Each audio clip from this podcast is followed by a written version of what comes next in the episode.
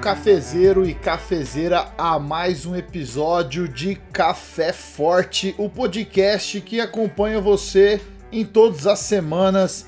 Eu sou Fábio Poloto e ao meu lado, sempre tomando um café forte, Marcelo Bjork. E aí, Bjork, como você está, meu grande amigo? Fala, meu mano Poloto, fala a todos os ouvintes aí do podcast Café Forte.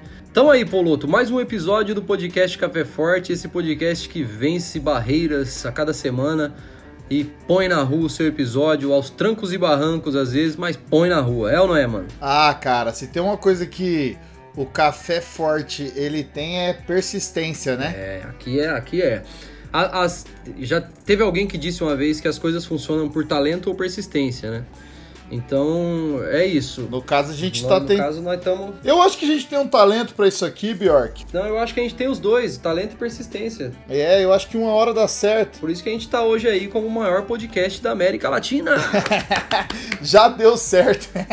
Bom, eu vou começar esse episódio hoje pedindo desculpas aos nossos ouvintes e eu vou explicar o porquê. Primeiro, que nós estamos num dia atípico de gravação onde o MacBook Pro do Bjork deu pau. Você vê? E eu estou cuidando de duas crianças que estão gritando loucamente em minha casa, que são meus maravilhosos sobrinhos. Boa. Então, caso você ouça grito de uma criança ao fundo, perdão. Se você fala assim, ué, mas por que a qualidade do som pode estar um pouco ruim? É porque o, o- deu um probleminha no, no notebook, né? Mas a gente tá aqui, é isso, é por isso que entre aos trancos e barrancos o Café Forte continua firme e persistente, né não? É isso. Vamos que vamos. Vamos, cara. A gente decidiu criar aqui hoje, a partir de hoje, uma nova série de podcasts atendendo ao pedido dos nossos amigos que são cristãos e também querendo agradar aos nossos amigos não cristãos que nos ouvem. Nós vamos fazer uma série de 10 episódios onde nós iremos convidar algumas pessoas e no episódio de hoje somente eu e Bjork e nós vamos caminhar pelo texto de sabedoria, um texto extremamente antigo que está na Bíblia e é o texto que conta sobre os 10 mandamentos. Nós vamos pegar mandamento por mandamento e vamos analisar se esses mandamentos ainda hoje cabem no nosso dia a dia, como a gente pode cumpri-los, se é que a gente deve cumpri-los, o que que isso traz de benefício, o que que isso pode trazer de malefício, se é que tem algum. Enfim, nós vamos ter um papo aqui para a gente viajar na maionese aqui junto, mandamento por mandamento, como se essa sabedoria tivesse sido escrito hoje, se essa sabedoria tivesse sido falada para nós agora, como é que nós íamos levar? Então, se liga porque vai ser um papo bem proveitoso e a gente espera não ser tão prolixo, a gente espera ser um pouco objetivo e tentar fazer um conteúdo que seja legal, a gente quer aprender. Então pegue seu café, sente-se bem confortável e dê o play. É isso aí. Café, a preferência é forte. Café forte, café forte. Na fé ou no café, a preferência é forte. Café forte, café forte. Na fé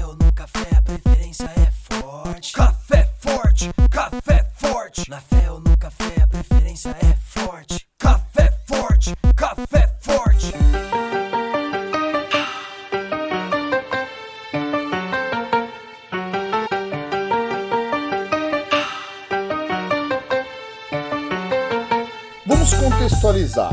Tinha um cara chamado Moisés. Esse cara era hebreu e ele nasceu e foi pro Egito. Foi cuidado lá no palácio, ali pelo faraó, a família do faraó. Ele teve uma boa educação e, em certo momento, ele tem um encontro com Deus. A gente tá resumindo absurdo, né, Bjork? É. Ele tem um encontro com o sagrado, o divino, o eterno. Se você não é cristão, se você é ateu, entenda como uma história. Se você é cristão, você já conhece essa história muito bem, né? E esse cara vai liderar o povo para sair do Egito. E esse cara tem uma conexão com Deus, onde ele ouve a voz de Deus e em certo momento Deus chama-o para dizer que ele tem algumas orientações para que esse povo agora cumpra. Então, no relato bíblico, especificamente no livro de Êxodo, No capítulo 20, Moisés está falando com Deus, o Deus judeu, Deus hebreu, Deus dos cristãos, né? Deus que é o pai de Jesus. Esse Deus está falando com Moisés. Em certo momento a Bíblia fala assim: E Deus falou todas estas palavras: Eu sou o Senhor, o teu Deus, que te tirou do Egito, da terra da escravidão. E aí ele manda o primeiro mandamento para Moisés que diz: Não terás outros deuses além de mim. Esse primeiro mandamento é o que nós vamos conversar aqui hoje. Não terás outros deuses além de mim. Bjork, Hum. esse primeiro mandamento é de um Deus específico, de uma época específica, para um povo específico. Como a gente pode interpretar esse texto hoje? Considerando que a gente tem pessoas que creem em outros deuses, pessoas que não creem em deuses nenhum, pessoas que creem nesse Deus, mas de uma maneira que é completamente diferente de outras pessoas que creem no mesmo Deus. Uhum. E aí, meu brother, vamos resenhar agora e pensar a respeito disso. Não tenha outros deuses além de mim. Isso é doido. É muito massa, porque toda vez que eu vejo na Bíblia assim, Deus dando essas ideias, tipo assim, ó, não terás outros, não pode adorar outro, não pode.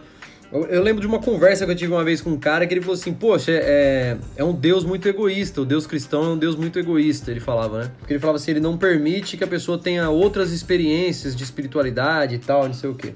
E eu lembro que eu nunca esqueci dessa conversa, assim, porque eu, eu, eu achei interessante o ponto de vista do camarada. É, agora, cara, se for parar pra pensar nisso assim nos dias de hoje, né? É, eu acho que antes é é legal a gente pensar assim, o que, que é Deus, né, cara? Tipo assim, o que, que é um Deus? O que, que seria um Deus? É algo que eu devoto adoração? Aí o que, que seria, no caso, adoração? Né? Então, tipo assim, é algo que eu presto culto, reverência, é algo para quem eu, eu cumpra uma série de ritos é, em reverência àquela, àquela, àquela entidade, aquela pessoa, aquela sei lá o, o que. É, porque aí, se você parar pra pensar, mano, eu consigo, a hora que eu leio esse texto, tentando contextualizá-lo, eu penso em tantas possibilidades de Deus, é, inclusive a maioria deles fora do âmbito religioso. Hum, como assim? Não- se é que você me entende. Por exemplo, gente que sacrifica por dinheiro.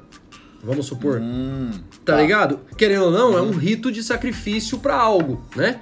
Pô, matou por causa de uma grana, tá ligado? sim, sim, É, é, é claro quando a gente fala assim, sacrifica pelo dinheiro, não tô falando de um pacto com o demônio que você levou uma criança.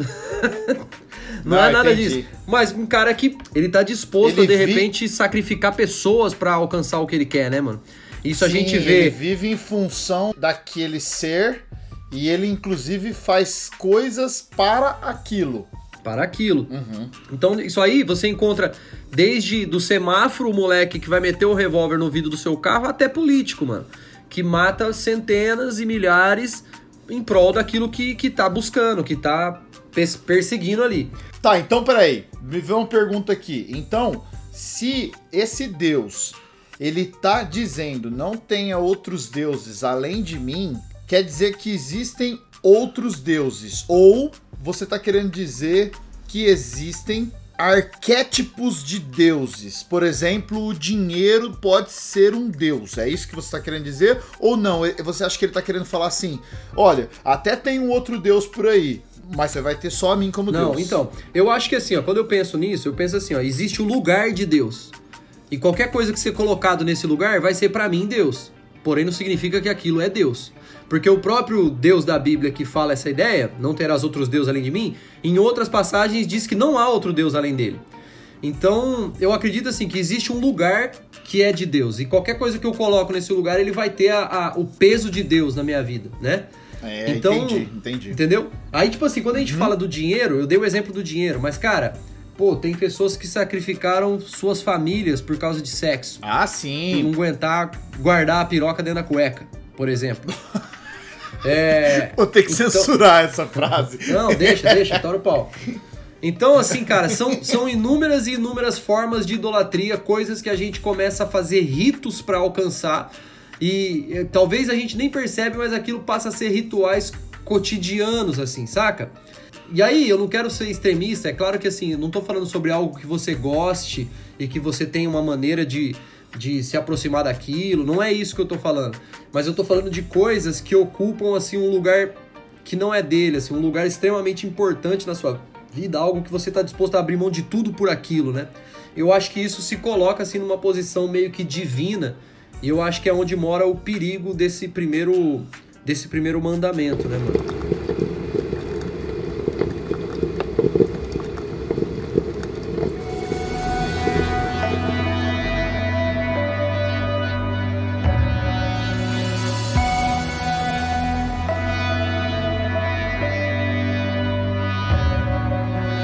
Bom, então eu preciso continuar o texto aqui de Êxodo pra gente, já que a gente já entrou nisso, né? Ele continua o texto dizendo assim: Não farás para ti nenhum ídolo, nenhuma imagem de qualquer coisa no céu, na terra ou nas águas debaixo da terra. Não te prostrarás diante deles, nem lhes prestarás culto, porque eu, o Senhor teu Deus, sou Deus zeloso, que castiga os filhos pelos pecados de seus pais até a terceira e quarta geração daqueles que me desprezam, mas trato com bondade até mil gerações aos que me amam e guardam os meus mandamentos. Então, o que você está trazendo aqui, Bjork, é exatamente isso. O que esse Deus, o que o Deus dos cristãos, o Pai de Jesus, está querendo dizer aqui é que é possível que as pessoas coloquem outras coisas no lugar de Deus. E aí por isso que ele completa a ideia dele falando, olha, não façam o tal do ídolo, né? Uhum. O ídolo seria exatamente esse algo que não é essa pessoa desse Deus ocupando este lugar. Pode certo? Crer. Pode crer, pode crer. Essa ideia é muito legal. O que agora parece ser um problema se a gente for pensar agora, né, 2020, nós estamos num momento onde a gente precisa aprender a aceitar a fé do outro, por respeito ao outro, certo? Com certeza. Esse mandamento, quando você falou do Deus, parece que esse Deus é mesquinho, né? Uhum. Eu acredito que se a gente Vou fazer um, um exercício aqui bastante com bastante licença poética, principalmente aos cristãos. Vê se você entende onde eu quero chegar, Bjork. Quando um Deus fala, olha, não faça outros deuses além de mim. O sentimento que eu tenho, contextualizando, se esse mandamento servisse para qualquer religião ou qualquer pessoa, é como se ele falasse assim: ó, oh, se você tem a mim como figura de Deus, então adore somente a mim. Porque eu não quero que você divida a sua atenção com outras coisas, com outros deuses, com outras pessoas. Certo? Uhum. Tá entendendo? Tô entendendo. Então, a pessoa que ela adora, sei lá, Ganesh, a pessoa que adora deuses do hinduísmo, deuses. O, o dinheiro, a pessoa que adora o dinheiro, a minha dúvida é, quando nós adoramos, nesse que você fez a pergunta, o que, que é adoração? Quando nós temos uma devoção, será que não é naturalmente, não é natural que a gente não consiga colocar nesse espaço outras coisas? E por isso seria um pedido de exclusividade até natural. Tô viajando, né, Bjork? Não, eu acho que eu acho que não. Eu acho que você não tá viajando não. Não, é porque minha cabeça está pensando o seguinte: se eu coloco algo ou alguém com o status de Deus na minha vida, um Deus ele tem um poder supremo sobre toda a minha vida. Se eu colocar dois deuses, três, quatro, cinco, seis, sete, quinze, são 15 poderes supremos sobre minha vida e parece que eu me torno uma pessoa um pouco não é nem mais bipolar, é tripolar, tetrapolar. Fragmentado são, é o filme. O filme. É um fragmento, isso. São, é uma pessoa fragmentada. Então, assim, na, se eu pudesse. Por isso que foi uma licença poética, extrair uma sabedoria popular, olhando para qualquer pessoa, quer ela creia em qualquer coisa ou não, por exemplo, o ateu que ele crê na não existência de nenhum Deus, ele tem uma fé nesse Deus que é essa não existência, você entende? Uhum. Esse lugar, essa fé dele, não seria uma sabedoria dizer assim, ó, oh, Então, escolha um Deus para sua vida e adore só ele, não flutuando. Eu tô trazendo fica uma viajando, né? Isso, eu tô trazendo pra sabedoria popular. Agora, vindo pro lado dos cristãos, o que eu tenho a sensação é que esse Deus, ele não é que ele é mesquinho, é que ele tá querendo falar assim, cara, eu te criei, eu sei o que é bom pra você, não coloque no meu lugar outras coisas. Pode crer. Porque sou eu o cara que te tirei do Egito. O texto está falando isso. Sou eu o cara que te dei vida. Sou eu o cara que vai fazer a partir de vocês, a partir da sua linhagem, vir o Messias, vir o escolhido, vir o chosen one, tá ligado? O E- Nébias. O Nebias, John o Wick. Charabarat... É isso, é isso, cara. Aliás, o Keanu Reeves seria um ótimo Jesus no cinema, Se- né, o cara? melhor, sem dúvida o melhor. Ele e Seria Denzel maravilhoso. Washington, pra mim, seriam os melhores Jesus. Nossa, o Denzel Washington seria muito louco, Morgan cara. Freeman, imagina Morgan Freeman, mano, de Jesus também, De cara. Deus. De Não, Deus. de- é, Deus tá ele foi, velho, né? Deus ele que foi. ser- Deus ele foi no. no... Todo Todo poderoso, Poderoso. todo poderoso. Ele de Deus e o Denzel Washington de Jesus ia ser top. É que, é que o Denzel tá um pouquinho velho, né? Ah, mas Jesus também dá uma envelhecida, né? Ou não? Ele vai ficar stand-by Ah, no 33 pra sempre? Acho que é, né? Ah, eu acho que 33 é 33. Jesus ele tava. É. No sol quente, acho que ele ficou um pouco acabado.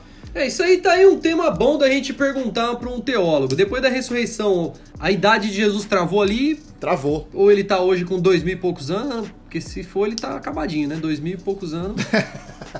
É o corpo glorificado, é, falando novo. heresia, Não, né? mas vamos voltar. Para, para, para, besteira, ó. Vamos voltar pro assunto. Então, assim, é muito interessante essa primeira sabedoria, né? Quando nós construímos ídolos para nós, eu tenho a sensação quando nós colocamos coisas e pessoas no lugar do divino, do sagrado, eu tenho a sensação que nós nos tornamos parecidos com essas coisas e nós somos inclinados a fazer atitudes religiosas para essa coisa que está no lugar do sagrado, por exemplo, um sacrifício, como você disse. O que, que você acha? Cara, eu acho que tem muito a ver. É, esse lance de você se tornar parecido com aquilo que você adora é, uma, é um fato, assim, muito verdadeiro e que traz também uma reflexão para quem caminha numa linha de espiritualidade. Assim, se você não tá parecido com aquilo que você adora, repense tudo que você tá caminhando, porque é um processo natural você se parecer com aquilo que você adora, aquilo que você se devota, aquilo que você segue, aquilo que você tem, como o Poloto falou aí, como supremo na sua vida, né? Mas você sabe, o Poloto, você sabe que esses textos, cara, do, do Velho Testamento, assim, eu confesso que eu tinha muita dificuldade com eles, assim. É, eu confesso que eu não gostava desses textos. É, porque alguns deles não combinavam com o Deus que eu que eu imagino e que conheço e que, sei lá, é, acho que conheço. sei lá. Mas assim, por exemplo, quando a gente lê esse versículo aqui, ah, não farás imagem esculpida, porque eu sou aquele que fecho com quem fecha comigo, mas eu ferro com quem não fecha. Me dava, eu olhava esse bagulho e me dava uma sensação assim de tipo assim, cara, que menino mimado, tipo assim, não, se não for comigo eu levo os brinquedos embora e demorou, entendeu? Aham. Eu, eu sempre tive dificuldade com esses textos, mas aí depois de um tempo eu comecei a entender o contexto assim do tempo que ele foi escrito, a forma que ele foi escrita, para quem ele foi escrito, e eu comecei a ler eles de uma maneira diferente. Então, tipo assim, quando eu leio hoje os 10 mandamentos, primeiro porque hoje você falar a palavra mandamento já é um troço que dá uma, já desce meio atravessado assim, já dá meio que um, né?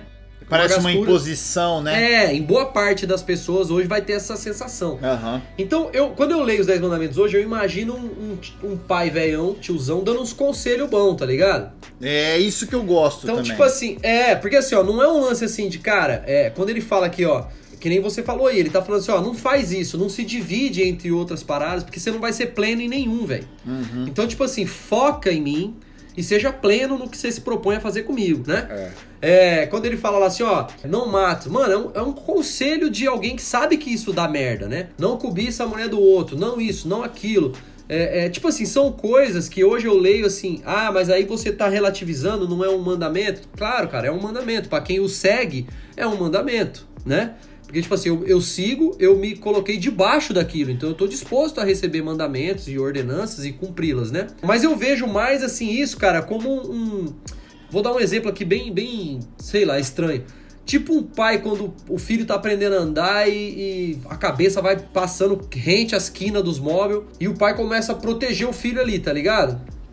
Então, tipo assim, eu vejo meio que mandamento como isso, tipo assim, uns conselhos pra proteger a gente da gente mesmo, né? Então, é, entender dessa forma e ler dessa forma me ajudou muito na aceitação desses textos, assim, né? Pra eu começar a usufruir dos textos, assim, sem esse peso dessa parada toda e tal. Eu entendi, eu entendi. Então, assim, isso que eu tô falando fecha muito com isso que você falou. Tipo assim, ah, mas parece uma parada tão. É, é autoritária, não farás. Não, de fato é. Só que assim, na verdade, também se você pode ver por essa ótica. Tipo assim, ó, é mais um lance igual isso que, que você falou, Poloto. Mano, não se perca em tantas coisas assim, né, mano? Se você. Não fique fragmentado na, na sua espiritualidade. Foca no, no, no barato, mano, e vai firme e forte com os dois pés. Né? Sim. Pra ser pleno naquilo ali, mano. Porque senão você não é pleno em nenhum, né?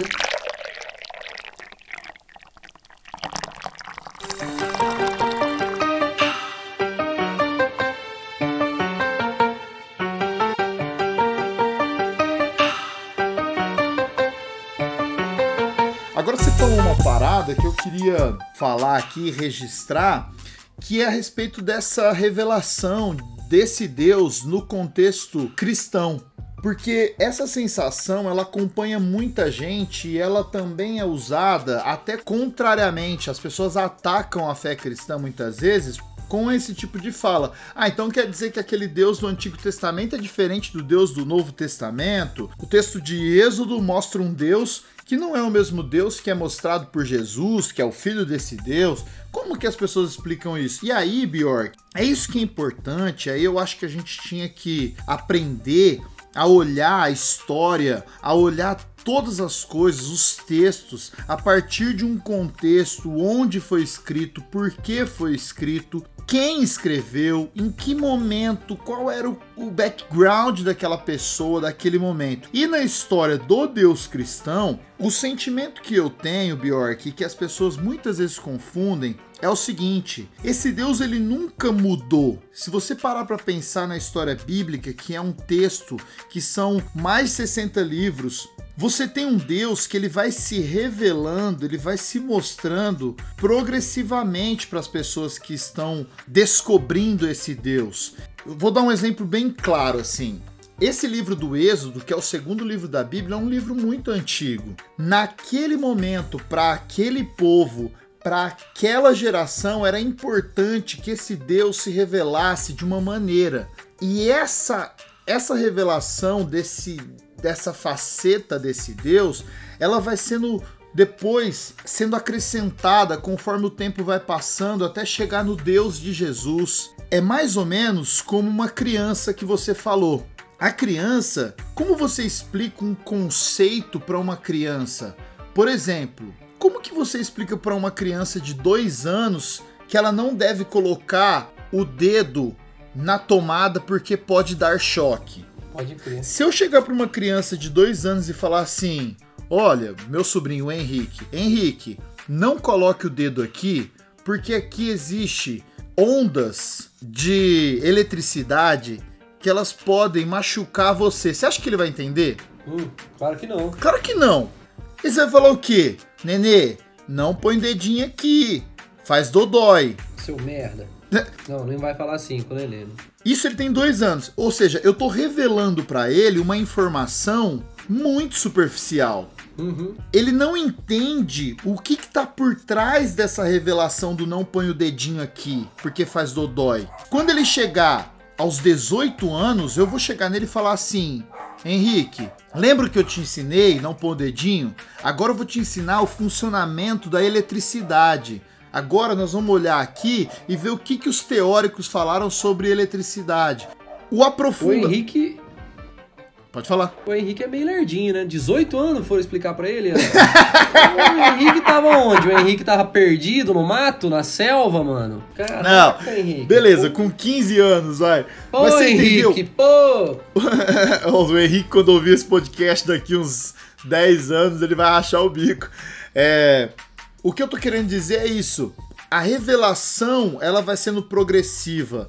Então esse Deus ele revela para aquele povo naquela época só um pouco e conforme esse povo vai ganhando maturidade, vai ganhando sustentação para compreensão daquelas novas ideias, daquela face daquele Deus, mais ele se revela.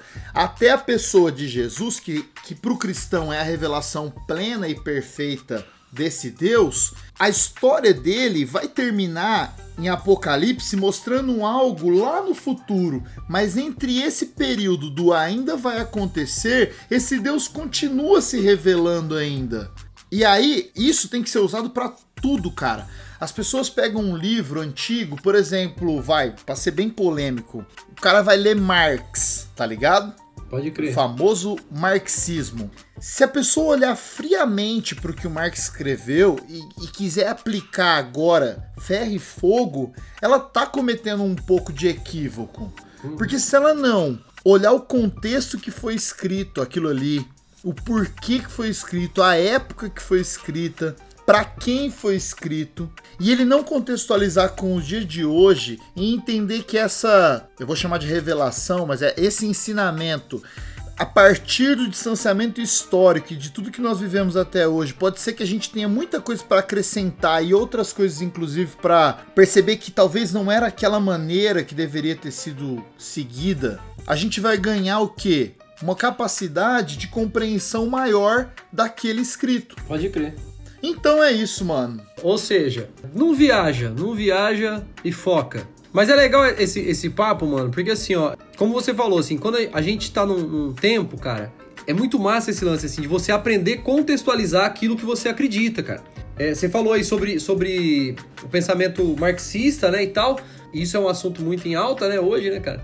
E, e aí quando eu paro pra pensar no cristianismo, é, eu tenho essa mesma sensação. Tipo assim, cara, a minha, a minha obrigação como cristão, é entender como essa fé se movimenta nos dias de hoje, nos dias atuais, e como que ela é expressa sem que isso agrida ninguém, sem que isso, mas que isso cumpra o que ela deve cumprir, que é me aproximar daquilo que eu acredito, né? Então, é um desafio para todo mundo. Não, e o desafio maior é a gente ter sabedoria, se a gente puder finalizar já a ideia aqui, essa sabedoria do não tenha outros deuses além de mim, pro cristão, ela é bem clara Coloque esse Deus, o Pai de Jesus, no, no lugar que é devido. Se a pessoa não é cristã, acho que o grande conselho seria: olha, tome cuidado com o que é que você está colocando no lugar de Deus. Como Deus, né? Nesse lugar que antropologicamente todo ser humano tem. A antropologia mostra que todo ser humano cultuou algum tipo de Deus em todo momento da humanidade. Ou seja, é do ser humano, é da natureza humana que a gente tenha um desejo por algo transcendente, algo maior, ou algo divino, algo da esfera do sagrado. E a sabedoria desse não coloque outros deuses além de mim, ampliada a um grau máximo, deveria ser cuidado com o que é que você está colocando no lugar de Deus, porque tem muita coisa que pode ser maléfica para você. É o tiozão velhão uhum. dando um conselho de parça. Cuidado, se você colocar alguns ídolos, algumas coisas no lugar do sagrado, pode ser que você tenha grandes problemas. Se uma pessoa colocar o sexo no lugar do sagrado, uma pessoa colocar o dinheiro no lugar do sagrado, uma pessoa, uma, pessoa colocar... uma outra pessoa no lugar do sagrado. Perfeito, uma outra pessoa a chance de frustração, de dar errado, vai ser grande. Então, cuidado. O espaço do sagrado só pode ser preenchido com o sagrado. É isso. Tá ligado? Então, eu acho que a gente poderia fechar esse papo pensando nisso. O que, que você acha? Mais Não, alguma é, coisa? Eu queria só deixar um salve aqui também para quem então é da caminhada aí da fé e tal. É, vale também para nós, cara. É, de vez em quando rever se aquilo que a gente está seguindo ainda é de fato aquilo que a gente conheceu. É, e se não, saiba que pode ter tido uma interferência na apresentação da divindade para você e é bom você ficar esperto. Ah, é muito bom.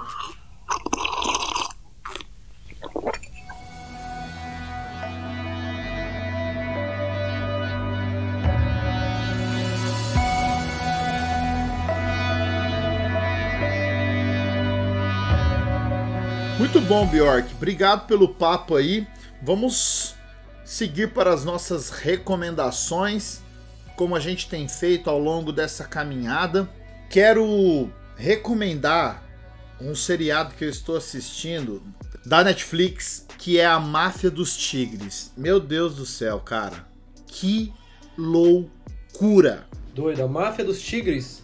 Bjork, eu, eu, diante de Deus, do Deus que eu creio, de que eu não tenho outros deuses além dele, Pode crer. é uma loucura, cara. É uma loucura. Eu quero agradecer a Olivia Pucci, que sempre ouve o podcast. Ela me indicou.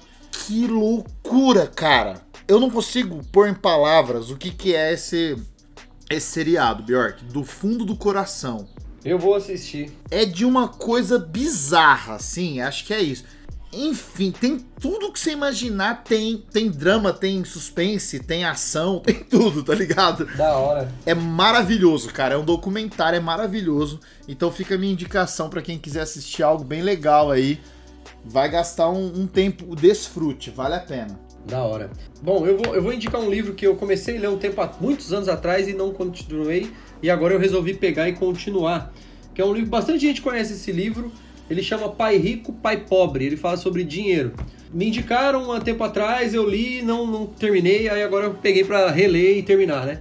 Então eu quero indicar, é um livro legal pra caramba, é um best-seller falando sobre isso. E quero indicar também que dia 28 agora tem lançamento nas plataformas digitais da música Expurgo e com um videoclipe irado também no YouTube. Então, dia 28 do 7, é, Bjork Expurgo em todas as plataformas digitais. Essa é aquela lá que eu, quando você mostrou a primeira vez, eu curti pra caramba. Foi, mano. Nossa! O vídeo tá Ah, nessa brabo. música. Bjork, essa música você deitou o cabelo. Parabéns. O vídeo ficou Já ouvi em primeira mão. Foi mal. Aliás, falando em primeira mão, Bjork, obrigado pela visita, viu, velho? Foi muito bom vê-lo pessoalmente por 10 minutos, né? 10 De minutinhos. máscara. Seu Ito também, pô, foi legal ver seu pai. Eu espero que você volte logo. Você tem que voltar, daqui né? 30 dias. Ó, essa visita foi rápida porque naquele momento, eu, depois que eu tô pensando aqui, eu cheguei em casa morto. Naquele momento ali que eu tava conversando com você, eu tinha pela frente mais 900 quilômetros. Não, eu, cara, mas só de você passar aqui, velho, já gratidão. Já vou também registrar aqui um salve pros nossos amigos que nos ouvem aqui. Valeu, Diego do Flamengo. Valeu aí, Tietê do São Paulo, Felipe Luiz do Flamengo. Os caras estão tudo ouvindo o podcast Café Forte, tá ligado, né? Que que é isso? Mentira. É verdade. É verdade, mano. Então, fica o registro aí de bons amigos que a gente tem que se encontrar pessoalmente, né, não, o, Bjork? o, o Felipe Luiz tinha que fazer uma participação aqui um dia aqui, pô. Ah, vou, vou dar um toque nele lá, vai. Vamos que vamos. Mandar um abraço também aqui pro meu grande amigo Kanye West, que tá com uns uh. problemas. Grande Kenny. O, gran- o futuro presidente do- dos Estados Unidos. Ai, cara, aliás, tem uma outra indicação legal. Se vocês quiserem assistir, tem um episódio dele que ele tá no David Letterman, o próximo Muito convidado. É muito legal o episódio, cara. Vale a pena eu- assistir. aí eu quero indicar também, eu quero indicar nesse mesmo programa o episódio com o Jay-Z, Sabedoria Pura. Nossa, brabo. maravilhoso. E também o do Obama, os três melhores episódios, se eu não me engano. Coincidentemente, três negros. Olha só, em Brasil. Três monstrão, né, da América, né, meu? É muito bom, cara, é muito bom. Vamos lá, cara, vamos falar das nossas redes sociais. Amigos, obrigado por quem tem incentivado a gente. Siga o arroba Fortecast no Twitter e também no Instagram. Acesse o nosso site que é o caféfortecast.com.br. Mande o seu e-mail, sua dúvida, pergunta, reclamação, dinheiro, tudo aí nesse e-mail. Entre em contato com as nossas redes sociais. O Bjork é o arroba B-I-O-R-K-I, em todas as plataformas de streaming. Ele também tem músicas. E eu sou o arroba Fábio Poloto, com dois T's, onde você pode me achar no Instagram e no Twitter, que eu não tenho entrado mais, porque o ódio destila naquela, naquele site. Quem quiser mandar um e-mail pra gente é o caféfortecast.gmail.com. Muito, muito, muito obrigado por todos vocês que nos ouvem. E nós vamos ficar por aqui. Faltou algum recado, Bjork? Faltou não? Faltou não, né? Não, não. A gente se vê na sexta que vem. Obrigado pela sua participação conosco. Espero que você desfrute aí do seu café, do seu dia e tenha uma excelente semana para todos nós. Tamo junto. Valeu. Tchau.